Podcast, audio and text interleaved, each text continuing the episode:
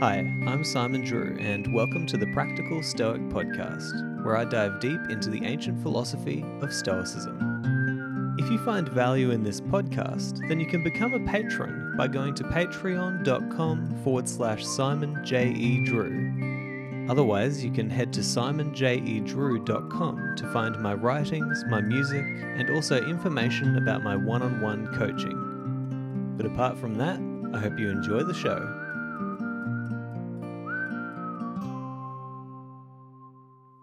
Hey, everybody, welcome to the Practical Stoic podcast, and also welcome to the new year 2021. Look, I really hope that you've had an amazing kickoff to the year so far, and I've got to say, I am really looking forward to the next six months, particularly. Uh, there's so many exciting things happening around here, you know, to do with the podcast, uh, to do with my coaching, my Patreon, spending a lot of time there, and and and also with my writing and and with my music creation. There's a, a lot of exciting things in the works that I'm kind of chipping away at very slowly uh, until I finally reach this destination where I can show you something. Uh, but uh, you know, I'm also particularly excited about this series that I'm doing for you here on the podcast around Seneca's writings. You know, you'll remember from the previous episode that um, I'm doing an entire series where I'm going to be diving really deep into Seneca's writings and trying to get as much value out of those those writings as I possibly can. Uh, I really admire Seneca and and his thoughts, and so uh, basically in this episode today, this is the second episode of that series, and I couldn't think of a better episode to start 2021 with just because the quote that I mentioned in this uh, particular episode uh, really influenced me disproportionately uh, in 2020. And so what I'm hoping is that you'll also take away some important messages from this from this quote, and uh, and that it will also aid your own personal growth. And uh, before we dive into the episode today, uh, I just want to let you know that this podcast would not be possible without my amazing Patreon supporters. And if you do have the means, then please jump on over there. It's patreon.com forward slash Simon J. E. Drew. And there's a whole bunch of benefits that I give to those people who support me on there, including early access to all of these Seneca series episodes, uh, which means that even though I will be posting four of these episodes in the month of January here on the podcast, uh, you'll be able to hear 12 of these episodes uh, in January if you're in my Patreon community. Uh, also, I'm running meetup groups every month. Uh, you can get access to over 200 episodes that I recorded before 2020. And now that I've pretty much given up every social media that I once had, uh, I'm now using Patreon as my social media. So I'm going to be posting updates from myself uh, here on the Sunshine Coast. Uh, just silly little things, like, for example, today you could see a wonderful picture of a horrifying spider that my wife and I encountered on our morning walk. Uh, you know, everything that you Americans have heard about Australia, I'm telling you, it is 100% true. So, anyway, as I said, if you do want to find out more, just go to patreon.com forward slash Simon J. E. Drew. And finally, I just wanted to let you know that even though it is always a great time to work on your personal growth, uh, you know, I've found that this time of year is particularly uh, useful when it comes to setting new aims, uh, you know, figuring out who it is that you want to be, and figuring out the areas of your character that you could work on and improve throughout the new year. And uh, this is exactly the sort of stuff that I love to work on with my coaching clients. And so, if you are after some sort of one on one coaching uh, or, or, or, building a relationship with somebody who is going to work with you to move towards a more meaningful life, uh, then that's exactly what I love to do. So, just go to simonjedrew.com forward slash coaching and you can book in a free initial consultation with me there where we can get to know each other more. And it's absolutely no obligation, but I'd love to meet you and I'd love to find out more about where you're heading in 2021. So, without any further ado, I present to you my episode Seneca on Communing with the Divine. This is the first episode in my series on Seneca's writings where I'll be diving uh, headfirst into a passage that he wrote or quote that he wrote and trying to show you what I get out of uh, these writings and, and maybe to help you to see them in a different light. And You know, I originally thought that I was going to be starting just straight from the start of Seneca's epistles uh, and going all the way through. Uh, but there's a place that I want to start before I get into the epistles because there's a passage that Seneca writes in his Consolation to Helvia, his mother. And this passage has probably impacted me more than, I mean, anything that Seneca wrote. And so I thought, why don't we start with the thing that I consider to be one of the best things that he's ever written, uh, and and then maybe share with you why I think it's so important uh, that we start at a place like this. And uh, and so I'm going to read you this this passage. It's quite long, so stick with it. But that one of the reasons why I love this passage that I'm about to read you is because to me it seems like the perfect mix of philosophy, theology, metaphysics, and uh, you know literary finesse. It's just absolutely gorgeous. And it really should stir your soul and get you to wonder how you could possibly get to the stage where you start to think like somebody like Seneca thinks when he's writing like this. So listen carefully. And it goes like this quote, How little have we lost when the two finest things of all will accompany us wherever we go universal nature and our individual virtue. Believe me, this was the intention of whoever formed the universe, whether all powerful God, or incorporeal reason creating mighty works, or divine spirit penetrating all things from greatest to smallest with even pressure, or fate and the unchanging sequence of causation. This, I say, was the intention that only the most worthless of our possessions should come into the power of another Whatever is best for a human being lies outside human control. It can be neither given nor taken. The world you see, nature's greatest and most glorious creation, and the human mind which gazes and wonders at it, and is the most splendid part of it. These are our own everlasting possessions, and will remain with us as long as we ourselves remain. So, eager and upright, let us hasten with bold steps wherever circumstances take us, and let us journey through any countries whatever. There can be no place of exile within the world, since nothing within the world is alien to men. From whatever point of the earth's surface you look up to heaven, the same distance lies between the realms of gods and men.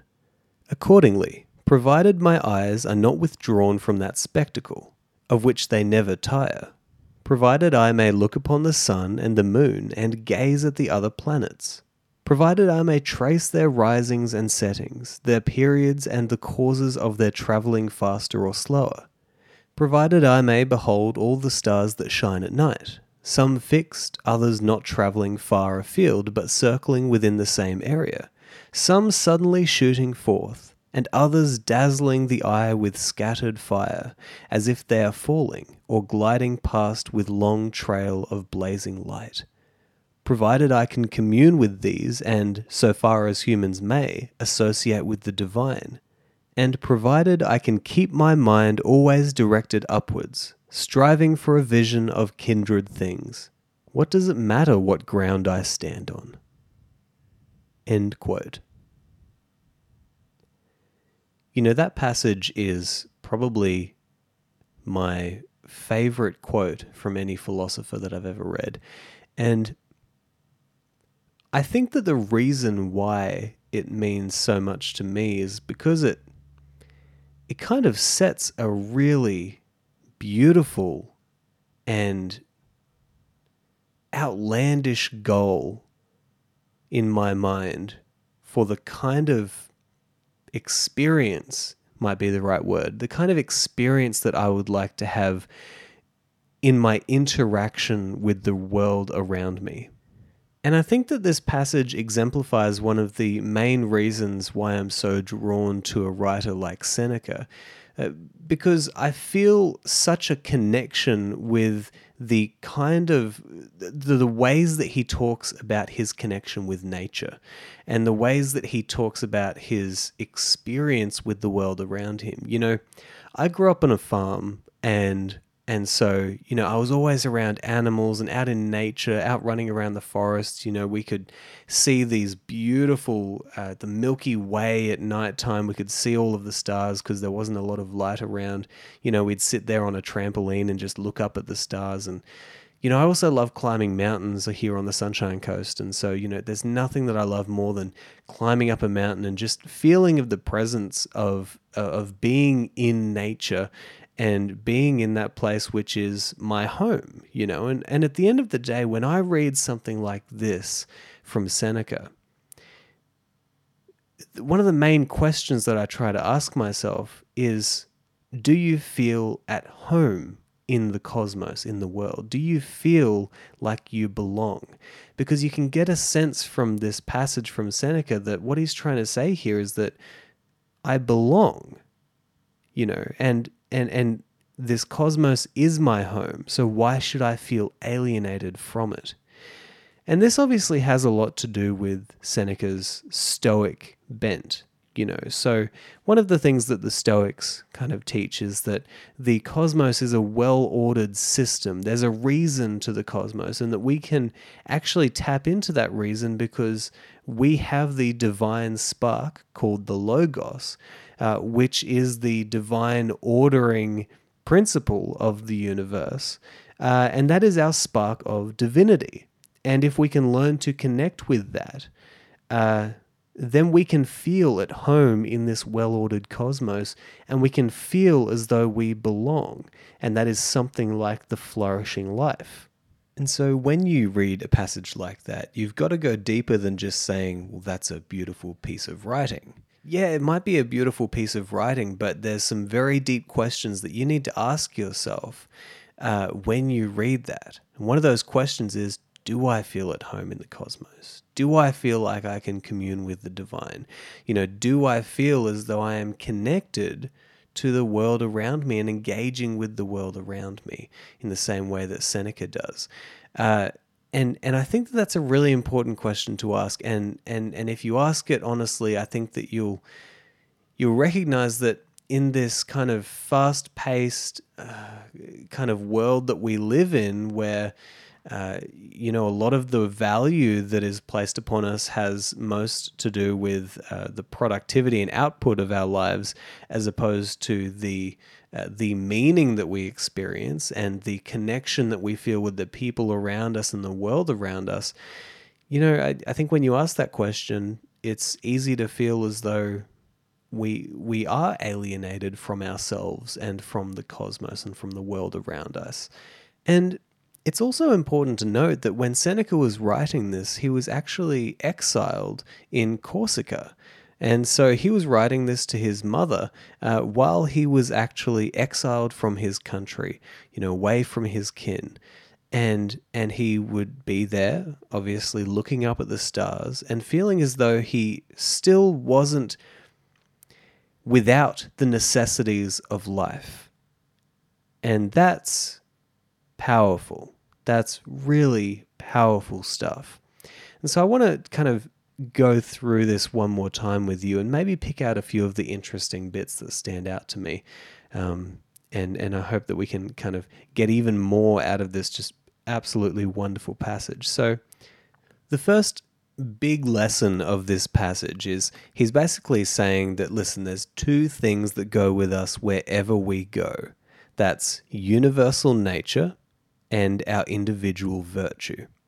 Now, those two things that go along with us wherever we go, those are things that nobody can take away from us. And he essentially goes on to say that it was the intention of whoever created this cosmos that the most important things that we have as human beings are those things that cannot come under the power of another right and and that the most worthless things on the contrary the most worthless things to us are things that can come under the power of another.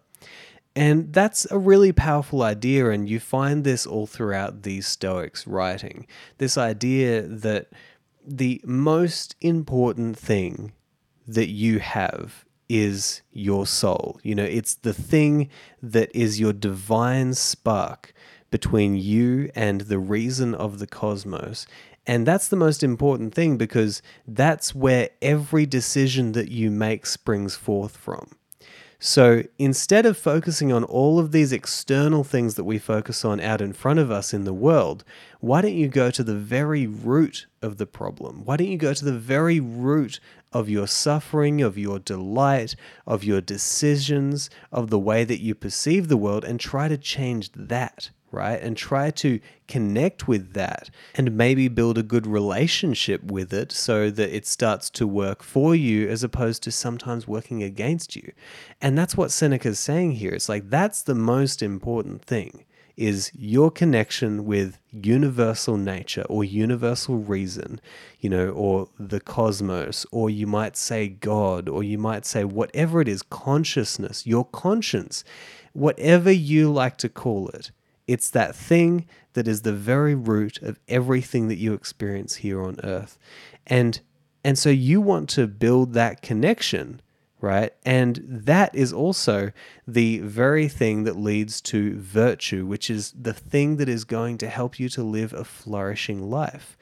And and so, you know, Seneca's saying here, those are the two most important things, and we take them with us wherever we go. They are always with us, right? And Seneca says that these things will remain with us as long as we remain. And that's an interesting thing to think about as well. Because do you really know how long you will remain? And there's also a big question is uh, what is you? You know, uh, when does it become a point where you no longer have that connection? Is there a point where you no longer have that connection? But Seneca's saying here, look, it's going to remain with us as long as we remain. So, as long as that's the case, he says, eager and upright, let us hasten with bold steps towards whatever circumstances take us, wherever circumstances take us. You know, that's such a powerful line. Listen, as long as you have that connection with the divine cosmos, that connection of divinity, the Logos, as long as you have that, let's get to work. You know, let's start trying to live in this existence and experience it and engage with it. And that seems to be what Seneca did throughout his entire life. You know, he engaged with life, he was up against it. You know, he's writing here from an island where he's been exiled, but still he's talking to his mother about the beauty of looking up at the stars and engaging with the cosmos around him. You know, this is a guy who understood the importance of of everything that we've got going on here, uh, and and so that's such a beautiful, uh, motivating energy that he has in his writings. And so, for the rest of the passage, he's essentially saying, Listen, as long as I can look up to the sky and I can trace the comings and goings of these planets and, and feel a connection with that. And he, he finishes by saying, Provided that I can commune with these and, so far as humans may, associate with the divine, and provided I can keep my mind always directed upwards, striving for a vision of kindred things what does it matter what ground I stand on? And that's such a powerful way to look at the world around you. Uh, this idea that, listen, if I always take with me this connection to the divine whole of the cosmos, if I always take with me this beautiful relationship that I have uh, developed with the world that I see around me, then it doesn't matter where I'm standing because I will be able to experience uh, the true glory and majesty of what's happening here. And this line of thinking really gets me going because one thing that I've kind of thought about lately is that if you're in a reasonable position in your life where you have the freedom and general stability to be able to even think about philosophy and think about life and the fundamental questions of life. And if while you are in that position, you don't develop a thrilling fascination and a wonder about the world around you and how incredible it is that we get to experience something as strange as this, then I think that that's a missed opportunity. And I think it's almost a tragedy because life is oh so interesting when you finally realize that what you know about life is nothing. At least compared to what you could know, or what you could understand, or what you could experience, or what you could see in the world around you. And a good example of this, a good way to think about it is, you know, when you go into an art gallery and you look at a piece of art. Now, somebody's going to come beside you and they're going to look at the exact same piece of art and they might see so much more in that art than what you see. And one of the reasons is because the question that is being called out to every single person who looks at a piece of art or listens to a piece of music or looks at a sculpture or looks at an amazing piece of architecture, you know, the question that is being called out is what do you see in this? You know, and so you've got to think people are paying millions of dollars for pieces of artwork people flock all around the world do, doing basically pilgrimages, you know, to go to these art galleries to see these most famous pieces of art. Why do they do that? Because there's something to see. And all art is derivative of the world around us. All, all art comes from the same place, which is inspiration from the experience that we are all having here as divine creatures on this earth. And so, bringing it back to Seneca's writing that I read earlier, you know, what I see in this piece of writing is a guy who is looking up at the sky as if it were an incredible piece of artwork. And he sees something in it, and he gets something from it, and it invigorates him and it guides him. And so maybe you have to think it would be good if I could expand my own vision of the world so that I actually see something in this place that I'm living, which which is my home. And a good place to start uh, that has really helped me uh, to start on this path of kind of broadening uh, my vision of, of what this world is uh, is to first begin by cutting yourself some slack and recognizing that it's actually not that easy to expand your uh, perceptual vision of this world uh, and to, to bring more into it. And the reason is because you're a human being, and human beings are aiming creatures, right? And so if something doesn't fit the category of a stepping stone towards the goal that you're currently aimed at, whether that's walking from this room to the next or uh, trying to achieve your next career goal, then you just simply will not see it.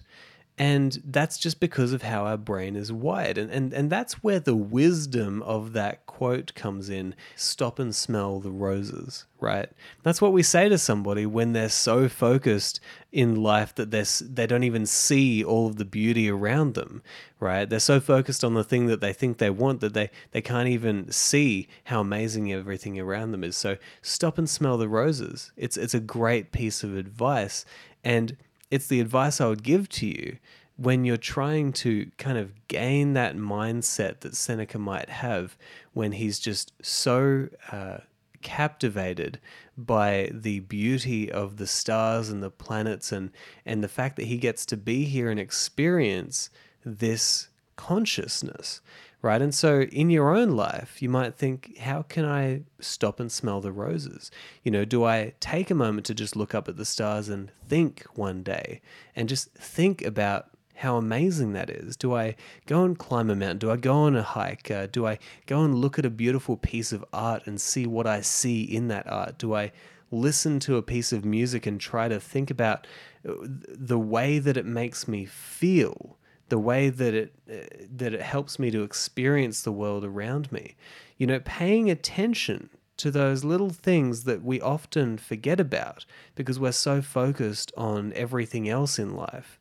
And as you do that, you know, your understanding of yourself and your place within the world will will expand. That's one of the gifts that our culture gives us is art and literature and music and movies and and and you know protection uh, of of natural resources and it's absolutely amazing that uh, you know we, we we well, at least me in Australia and a lot of you in, in, in a lot of great countries uh, get to experience a life like that. And there's a reason why we have all of this stuff. It's it's beckoning us to expand our perceptions of the world and to engage with the, with the world in a different way.